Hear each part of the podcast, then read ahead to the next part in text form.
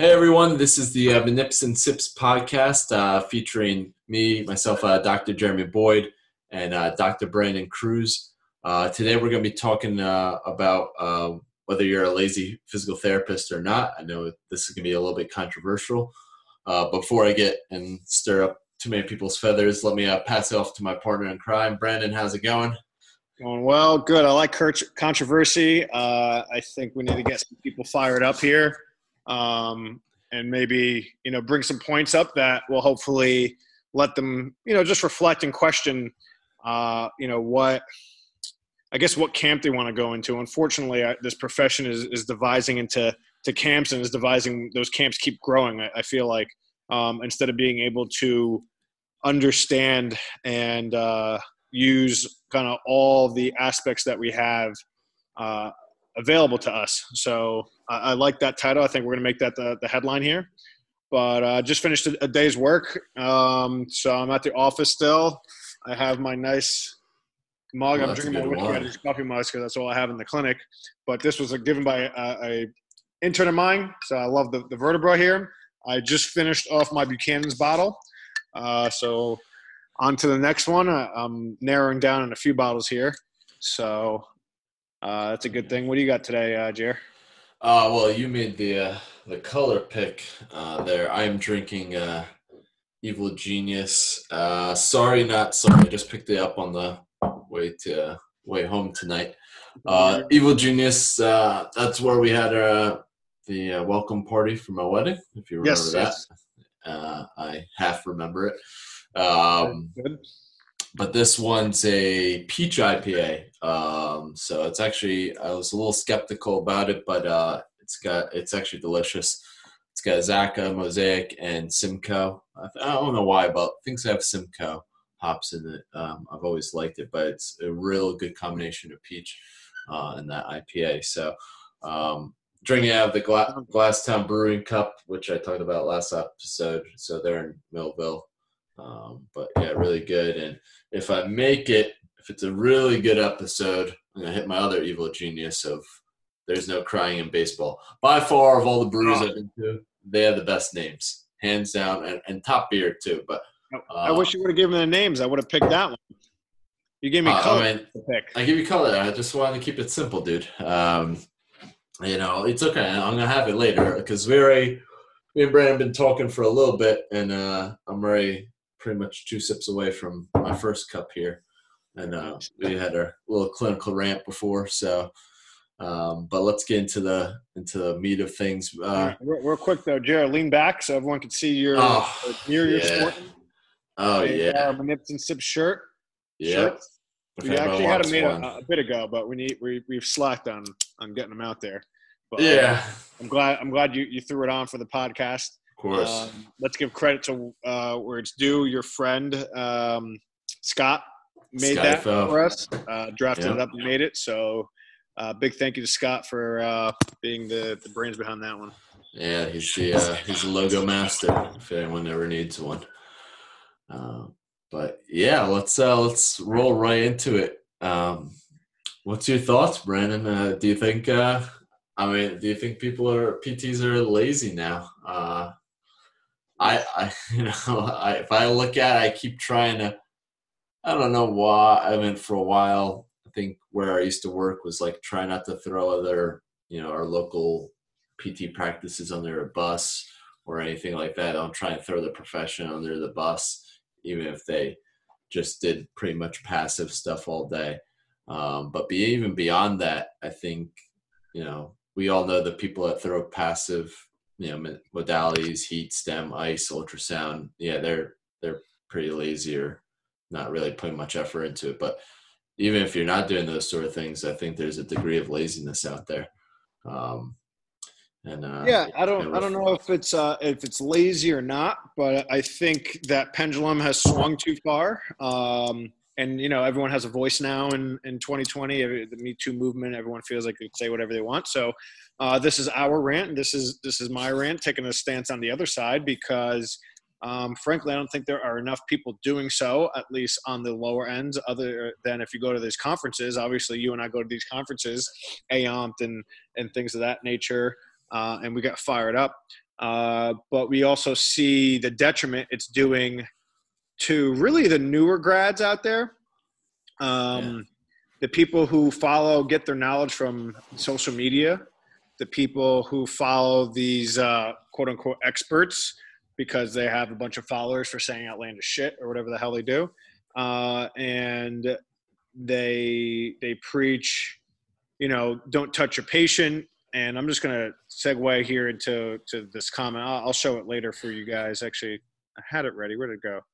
Um, of just what some physical therapists say, and uh, give me one second, guys. I, I lost it here. So this I came from a conference. Was that Amped? Yes, this was in actually 2015. Actual statements from TT. So I found it. I apologize, guys. Thanks for bearing with me. Uh, statement number one: You should not use manipulation in the lumbar spine or for low back pain, as it takes the locus of control away from the patient. All right, may maybe be true, may not be true all pain is in the brain, so performing manual interventions is counterproductive. We'll dive into that. And if you're using dry needling, that's akin to assaulting the patient. So, I mean, we don't really have to drive, dive into the dry needling uh, stuff right now, but manipulating uh, low back pain as it takes away control from the patient. How? Uh, I think we've gotten away, uh, and and I'm I'm saying this uh, I guess broad broad term here. But if if you're listening to this um, and you take offense to it, it's probably you.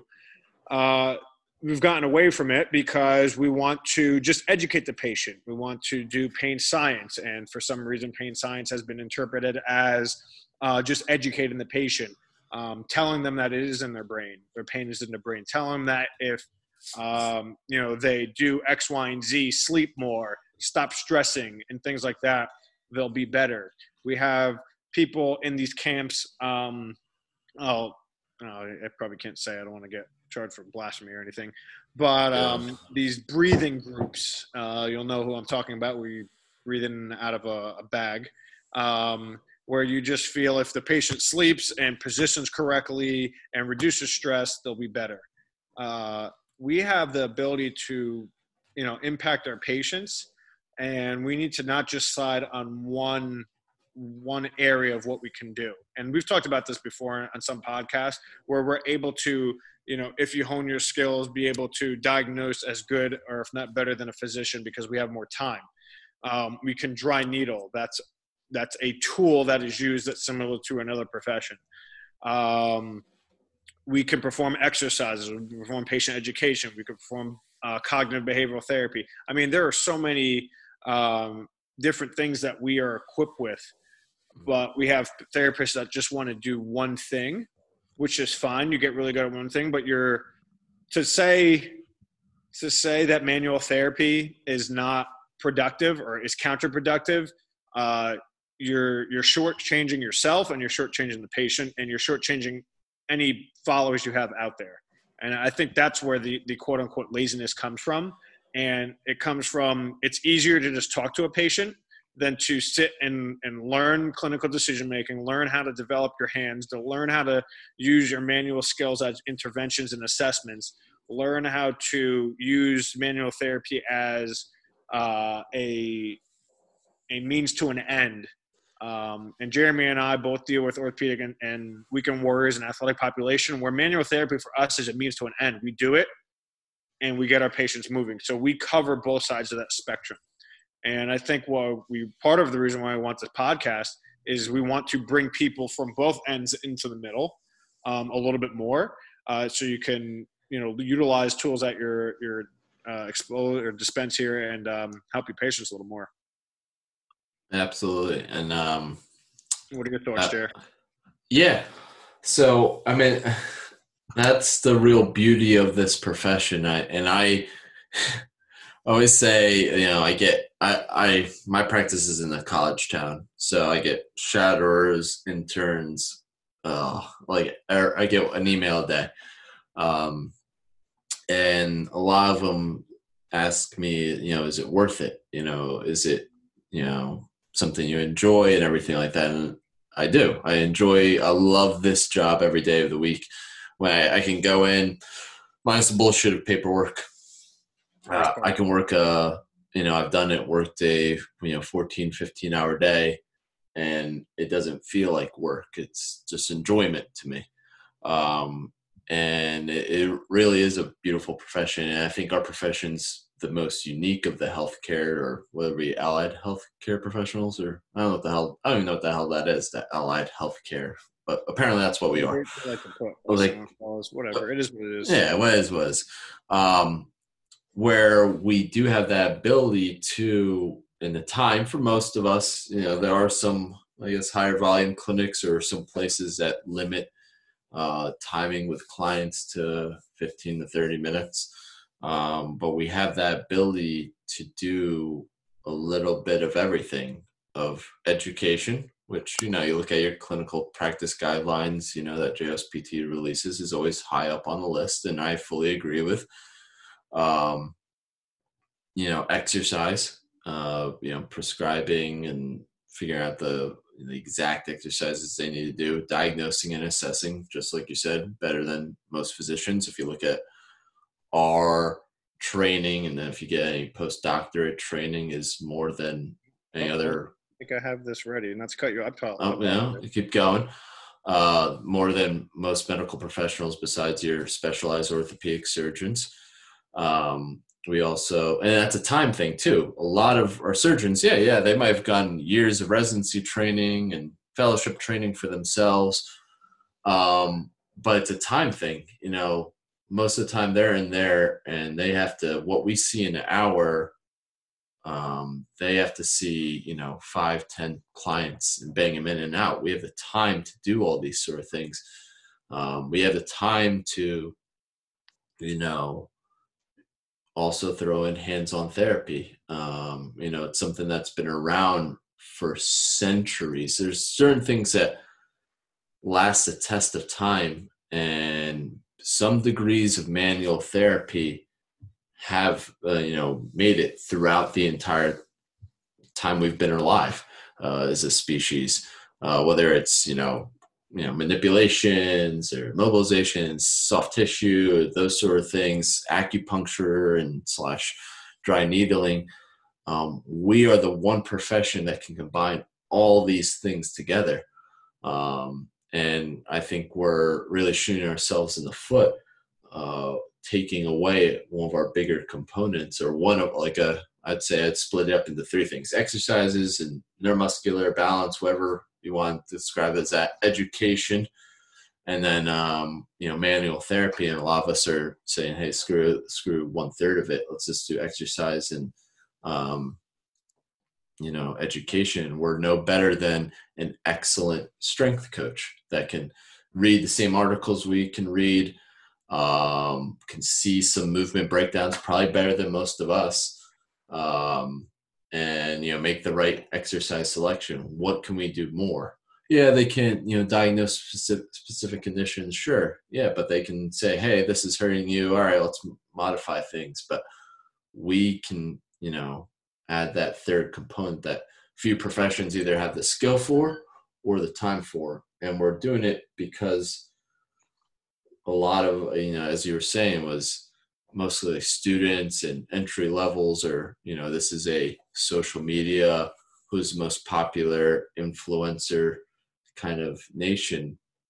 We follow these people that um you know their business is what they can get online and what they can get on social media and um, you know what DMs they can get and what people can message them. And obviously you know good you know good for them you know you know props to them that they can be so large and you know you know be to the masses. But obviously their business is if they had something that needed some sort of manual techniques or this or sort of that they can't do that over the over the phone or over DMs or those sort of things. So it makes sense for them to bash something that they can't have a business in and say it's not needed uh, so it's a real shame that that's the case. So um, I'm going to get off my high horse because I can talk about this all day. Yeah, I, think. Things. So the, there's a, uh, I won't mention the name here, but there's a post here saying use of manual therapy it gets them better and better is crossed out and it says coming back for more and i couldn't say that's that's probably further from the truth maybe you have some patients who are like that but i think that's going to be anywhere with those patients who just want to keep coming back unless you put a stop to it and educate them but i think that's on you the provider to educate the patient hey we've gotten you to a point where you could self-manage this and x y and z that's a different conversation. But I couldn't tell you the amount of times I've had patients come in one or two times, and you know I manipulate them. We do a couple exercises, I educate them, and I never hear from them again. And I'm like, oh, whatever happened to this patient? I give them a call. They pick up and they're like, hey, how's it going? Uh, and you know, it's just like, hey, how you doing? I haven't heard from you. And they're like, oh, I've been completely fine since I, I last saw you. I was going to call you, but I forgot, and blah blah. blah. Um, you could say you could make the argument that they're just being nice, but chances are they wouldn't have picked up the phone and had that conversation with me uh, if they were ducking and dodging me because because I did something wrong. Uh, mm-hmm. So the fact that I've been able to get them back, I mean, people know when they're better and, and they don't need you anymore. Uh, mm-hmm. I don't think that's a, selling point. Now, if you want to make it a business where you yourself are telling the patient that you need to come here because you need manual therapy or you need my services, that that is a business model and that's something different uh, that goes beyond this clinical skill of of what we're doing. Um, I'll throw it back at you real quick, and then I want to touch upon these articles that that you what you said kind of spurred my mind. I have them up here on the screen share. Yeah, yeah, I mean, if you're ready for it, I mean, I oh. agree with you and okay. and all that. I um, keep talking. No, and but, even in the okay. sense where you get people where it's just like, yeah, you do a couple quick techniques. I yeah. think in that particular post was like, oh, manual therapy only works on people who are going to get better. I'm like, you don't know that. Um, yes, it works on the acute, uh, acute clients and those sort of things, but if you didn't manage them right, that acute person becomes chronic. If you didn't do anything, like, all right, imagine coming into a PT practice and you got a fucking wicked case of uh, acute low back pain, and you're like, all right, research says this, or I doubt they even say that. They're like, okay, you're going to be fine. You know, do these sort of exercises. But what if every motion fucking hurts? Um, that, that's the case with a lot of acute low back pain. Um, fucking definitely for the case for any cervical acute pain. Uh, being that I've been there before and I've been locked up. I'm like, I can't fucking move my goddamn neck and looking like a jackass, turning my whole body around just to see uh, people. Yeah, it's fucking annoying um, and just getting oh here try some of these exercises okay um, even me as a therapist i've done that to myself and yeah maybe help a little bit but god damn i'm still in a lot of fucking pain. Oh well you're going to be fine. I'm educating you. Um, and i'm dude i fucking sip the kool-aid of pain science like nobody else. And you know i've talked to people and you know given them the research or like you know talk about their stressors and everything like that. Um, but just being given those two options and leaving i couldn't even imagine leaving an eval like that. It's like oh wow well he said i'm going to be fine but i feel like absolute shit. The exercises were too painful to do because everything hurts. Um, yeah i guess i'll come back. And how much are we accounting for those people that drop off?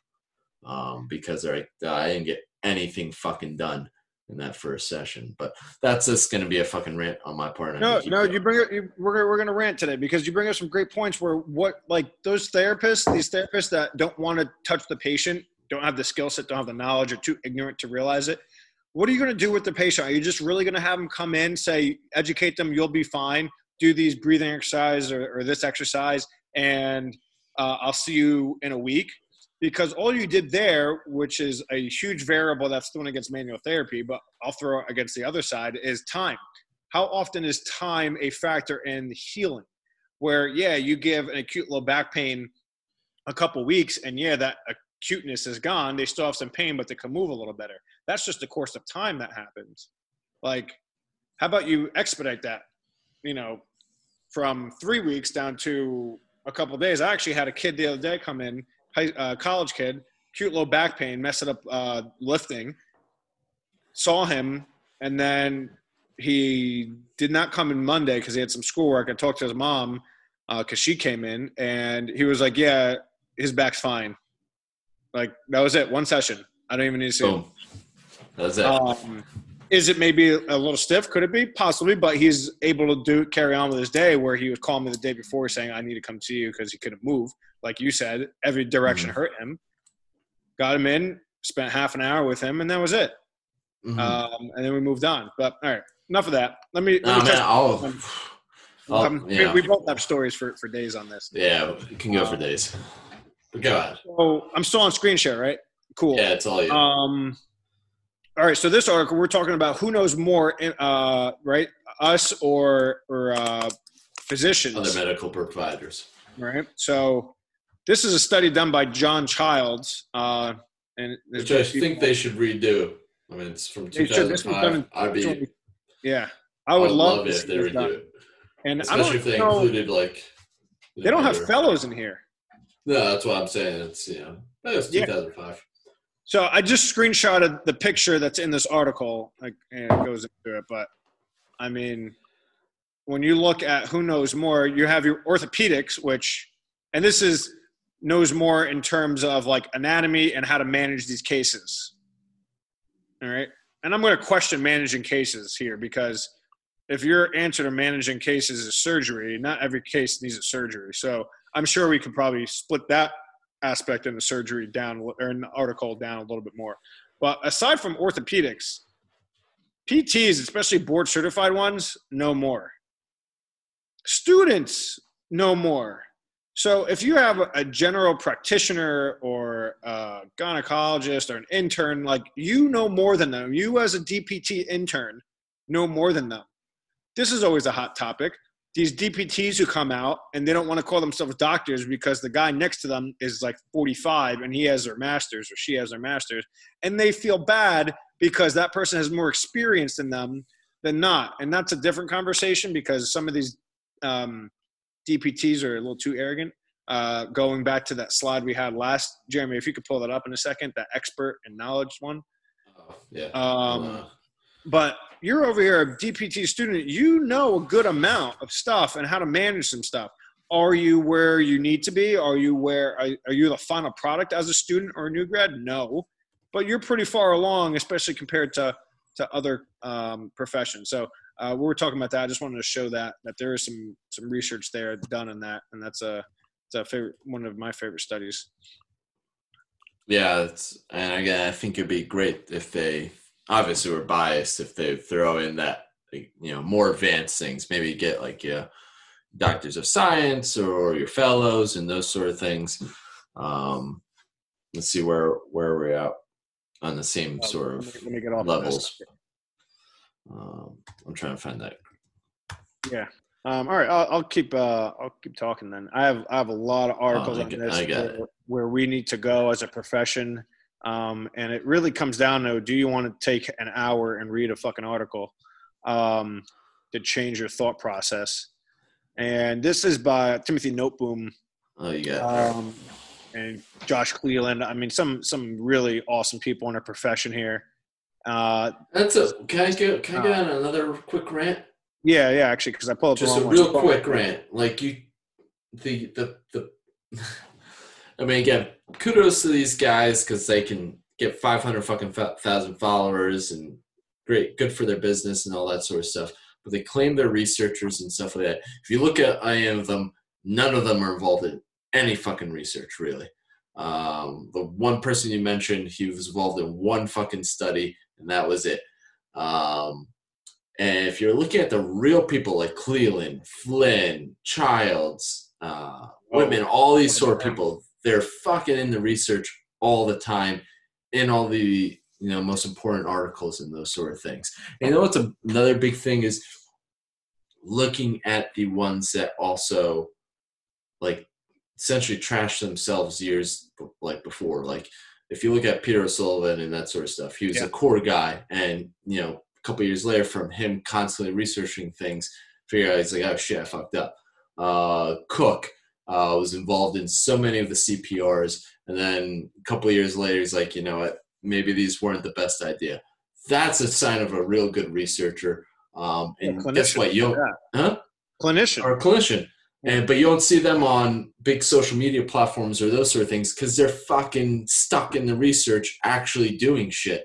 because that takes hours and days and times and they got conferences and those sort of things and presenting and we're hanging our hat on Peterson was like oh yeah he's got great content and he made these couple cool graphs and he puts up uh, his tweet before and it looks kind of uh, profound and that was it. So I just say you know look for those individuals that are actually involved in the research like all right yeah kevin wilk and mike reynolds and acls and you know post-op shoulders those guys are involved in the research so maybe we should actually you know listen to what they have to say um, versus a lot of these other ones that going to be too yeah, good great, great point uh, sorry sorry sorry yeah no they're, they're, they're the humble ones and uh, that's a great point you said how they've, they've gone back and they've admitted that maybe not they were wrong, but that they've moved on. I, I, think that's the bigger thing that they've moved on from their original thought process or hypothesis or claim or, or whatever. Uh, if you're a clinician and you're, and you're, still doing what you did five years ago or even last year, really, um, and haven't evolved um, because you know what you do works. Yeah, what you do works, but you don't know if something else works better. Um, so, I mean, constantly challenge yourself to uh, to be better there and hopefully we're able to provide a platform where we're we're passing along this stuff. We we've read it. Jeremy and I aren't at the point where we've done these research things, um, other than maybe some case studies and, and presentations. But um, you know, we're not at this level, um, but we're we're at least passing it along. But this this is uh this is part one. This was the lead author was Cleland in this one, but same group of people. Uh, this was part one. I, by mistake, I pulled up part two.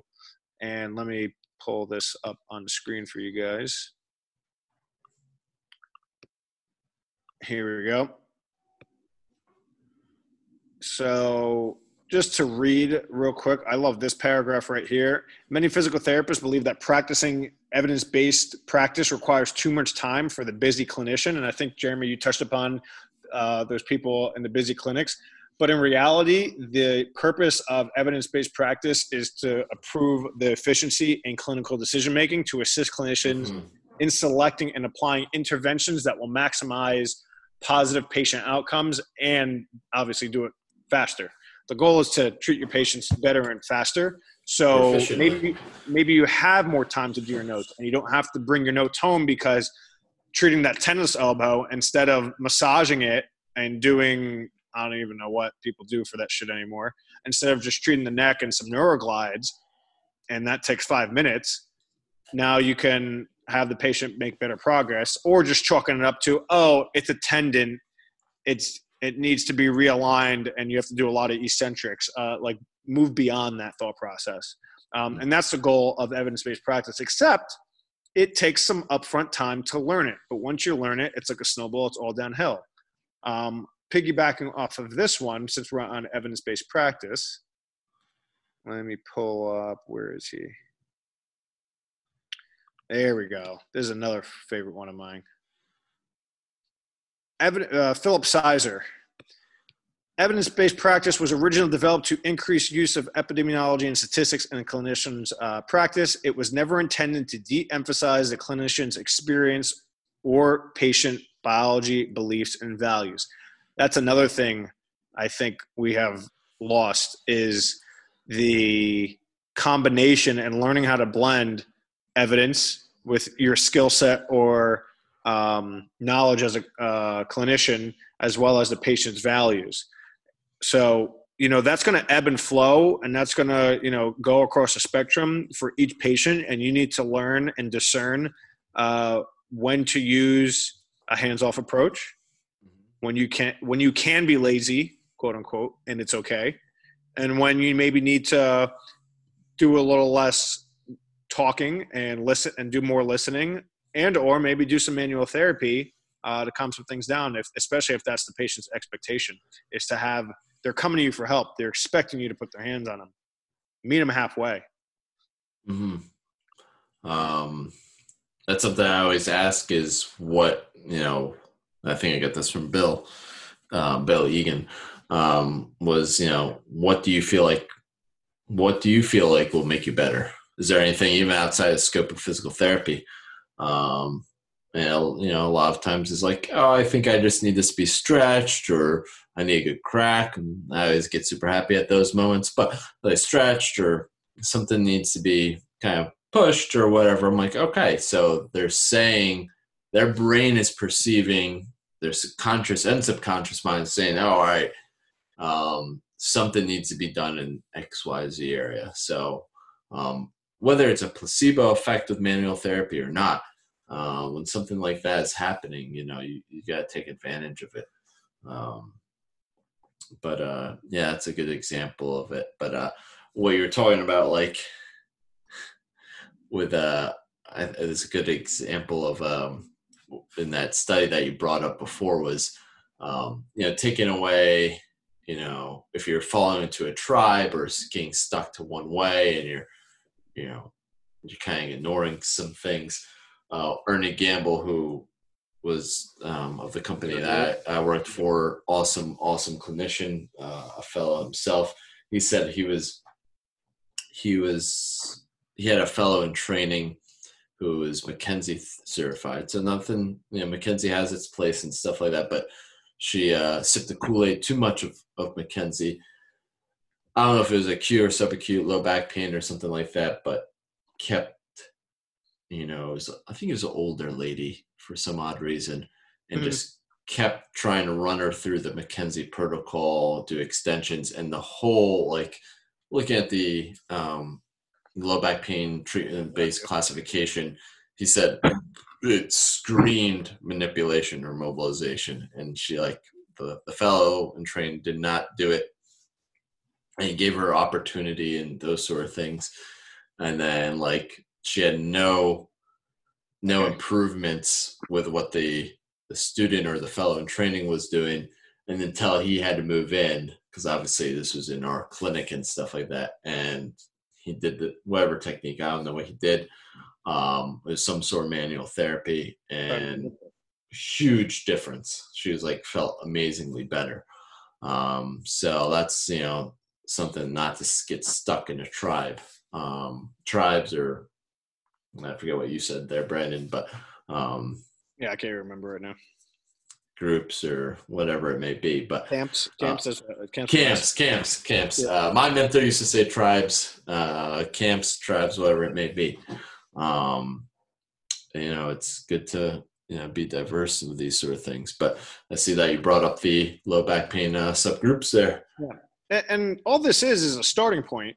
It's not to say I don't do this. There are people who have screen manipulation and they don't respond to it, and I I uh, know that's not going to respond to it, and I maybe have to use this. There's people who you know scream specific exercises, and I know they'll do better with manipulation, or maybe I need to get them moving first and get things calmed down. Wait a day or two because they're too acute, and, get them over. I mean, this should be a, just a jump off point and a, a starting point. Those people mm-hmm. who who take and you know, hopefully we won't get in trouble here, but we're talking about McKenzie. I mean, you take this long series to learn one school of thought, and at least when it comes to to this, the treatment-based classification, which by the way, it's been updated, um, and it takes a lot more into uh, account, and it's not just this this four quadrant here. But let's just, for simplicity purposes, you you just spend I don't know how many courses and thousands of dollars learning one thing, and it's only to deal with people with this. Um, but anyway. and what happens if you get all four? I, have had that with a Stanton, client. Stanton had an article on that. Stanton, and uh, I believe it was 2012, where it's like you may have people who have two or three of these. Yep. At which point you have to figure out which is the low hanging fruit, which is the the main driver, and, and, that may be trial and error. That may be obviously doing a, a thorough evaluation and assessment and seeing which one you think they'll respond best to, and then do one. Um, and then you, you chip away. It's like an onion. You peel away different onions. So maybe that first layer is a manipulation. Maybe a second layer, actually, maybe a first layer is uh, extensions. You calm it down. Then you do a manipulation. Then you do some motor control stuff. Mm-hmm. You know, but it should always be evolving. You know. Um, uh, I'm going to butcher this. Cam said this basically. How every time you're treating a patient, you should reassess them basically because. Mm-hmm it's a different case. Yep. Um, and yeah, that may be taken to extreme, but if you're if you're let's say three sessions, five sessions in, and you're doing the same thing you did session one, well, that patient hopefully is still not presenting the way they if you did your job right, the way they did in that initial assessment. So you Mhm. need to evolve your treatment pattern literally every session, at least every session, if not multiple times within a session, because every time you do something, hopefully they're changing and now you have to Mhm. address a new impairment or a new limitation or whatever the case may be. So that needs to happen all the time, not just, oh, okay, that's good. Just uh, do that other exercise uh, 10 Yep. times. Like it, needs to, it should be more than that. Um, Yeah, I agree. that, I, that requires you to think. I like in my clinic and stuff. It must drive my students. We don't have aides or anything like that. Um, up a wall as they're sometimes I'll like throw them on their bus. I'm like, all right, patient's gonna the next patient's gonna come in. I want you to try and develop something. And we don't have any flow sheets or anything like that. I tell my students not to look at, you know, the previous flow sheet or exercise because I'm like, you should base things off of what they say that day coming in. Um, big reason why I, you know, stopped going crazy with like, you know, f- you know, functional surveys and that sort of stuff because like I'm asking right there and then what they still have a problem with, and I'm like my brain do whatever freaking algorithms are up there to f- break it down and see what I need to test, assess, and develop a plan for. Um, not not easy for obviously students and those sort of things, um, but that's how it should be. It's just constantly evolving. It literally evolves sometimes within the session. Like I'm already starting to go and they do something funny on exercise or they report something and you got to be able to pivot and you know change things up. So, um, but yeah, that's just what I do. So I can So go. let's give a solution here, Jer, because we, we're um, you know taking shots at, at, at people and maybe their practice patterns or their beliefs. But how, how do we integrate um, you know both both things here, uh, both sides of the coin? And I'm, I'm going to dive into some research on low. I have some few things, and then uh, you piggyback off if you don't mind here, uh, No. just because I have these ready. Uh, Adriaan Louw and, and Domer Hall have done studies on the homunculus and mapping and cortical changes. Um, and there's something called smudging. And if you haven't, there's a video you can watch uh, from, I believe it's Butler, right? From the NEO group. No, no, Mhm. N- NOI. Mark Butler or Um, David Butler. David. David Butler. Um, talk about smudging. But basically, mapping in the homunculus changes every 15 minutes. Um, there's a plastic shift, and, and that's called smudging. Um, Moseley did a study called Can't Find It in 2008, and it was these patients with low back pain, and they took a quadrant. Let me find this article. I have it right here. So let me pull it up for you guys. And yeah, the all these sort of things with like, oh, pain science, this encourage, and those sort of things. This is coming from these guys, you know, Moseley, Louw, Butler, um, but none of them ever say not to do any hands-on therapy. Actually, they all do. Pretty sure Louw still teaches manipulations and dry needling. Um, I don't know. So yeah, th- this article by Moseley, I can't find distorted image, tactile dysfunction in patients with chronic low back pain, and they put markers. They literally put quadrants one, two, three, four, five, six, seven, eight, nine across, and they would uh, tap a point and ask patients to tell them what area of the back that they were in, and they couldn't do it. The ones with chronic low back pain. The part of the study was they went in, and if you stimulate that area in, in quadrant one, two, or three, um, over some time, literally within minutes, because plasticity and the smudging changes every 15 minutes, um, they were able to get positive changes and, and determine what section they're in. So I think there's a picture here, what they did. Here we go. So, Jay, you see that? Good. Yep, yep, yep. Yep. So they did this one, two, three, four, five, six, seven, eight, nine. They went uh, those quadrants, and then they they stimulated that area with tactile cueing, and afterwards the patient was able to do that, um, determine it. Adriaan Louw then took this study or this concept a step further with, let me find this other study. Nope, that one's not it. Hard to keep these articles in line while you're doing this. There we go. All right. He then took that concept a step further with this guy. The effect of manual therapy and neuroplasticity and chronic low back pain, and basically mobilize people in those segments, therefore utilizing manual therapy and pain science principles and, and getting people better. I believe uh, I was at a lecture with him, and he talked about even mobilizing or telling the patient, I'm on L1 and mobilizing it, understand what that feels like. I'm on L2, mobilizing it, understanding that feels like. I'm on L3, all the way down. And then as he goes and mobilizes, he asks the patient, What segment am I on? And, and changes it. Now you're getting that patient involved actively in a passive treatment or modality. How do you blend these two together? And that comes from these two articles here um, that I was talking about. One article uh, piggyback off of another. Um, so, like Jeremy was saying, these are pain studies about pain science and utilizing manual therapy, and then following it up with some type of exercises. Um, with that, their forward flexion also improved. That's this study where they looked. Uh, here you go, one, two, three. They tactily cued them. They had they did a before and after of a toe touch, and their toe touch improved. You know, I think it was uh, three inches, um, if I'm not mistaken. But whatever it was, it was significant. Um, it was a significant measure, measurement. All they did was tactily cue the patient um, with uh, in, in, this this uh, this map here. So I mean, that's how you really tie it all together.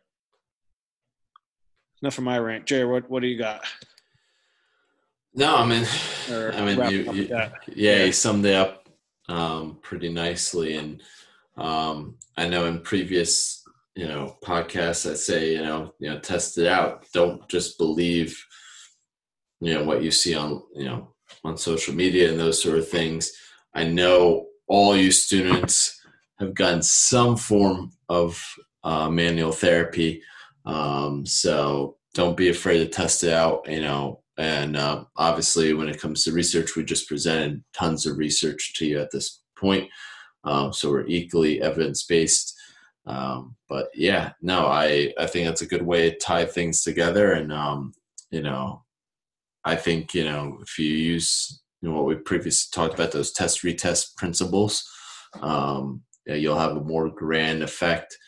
Um, using probably some sort of manual therapies. And believe me, I want to be as efficient as possible. I want to do as least amount of work, get my clients better, quicker, faster uh, than anyone. Um, and just over the years, it's you know there's still a component of manual therapy giving me a gateway to make things better, faster. So that's just me, though. Uh, probably also Brandon and a yep. lot of other PTs but you know, keep that door open. But uh, yeah, Brandon, any other closing yeah. thoughts? Uh, we'll wrap up with that. I think I talked enough uh, in today's uh, sweet rant today. Rant. I had the I had research ready and queued up, so we're good. So it was good. Um, all right, then. Um, hope you guys enjoyed this, and uh, yeah, hopefully open some doors for you guys. If you have any questions, comments, concerns, or arguments based off of what we said, please feel free to reach out to us. We're at Manips and Sips on Facebook and Instagram. I'm at the Decent Doctor. Uh, you can also reach out to my business business at Trifecta Therapeutics. Brandon's at uh, Think Like a Fellow and at Pursue PT Now. And uh, thanks for listening in, everyone, or watching us. And uh, cheers, everyone. Cheers, guys. Take care.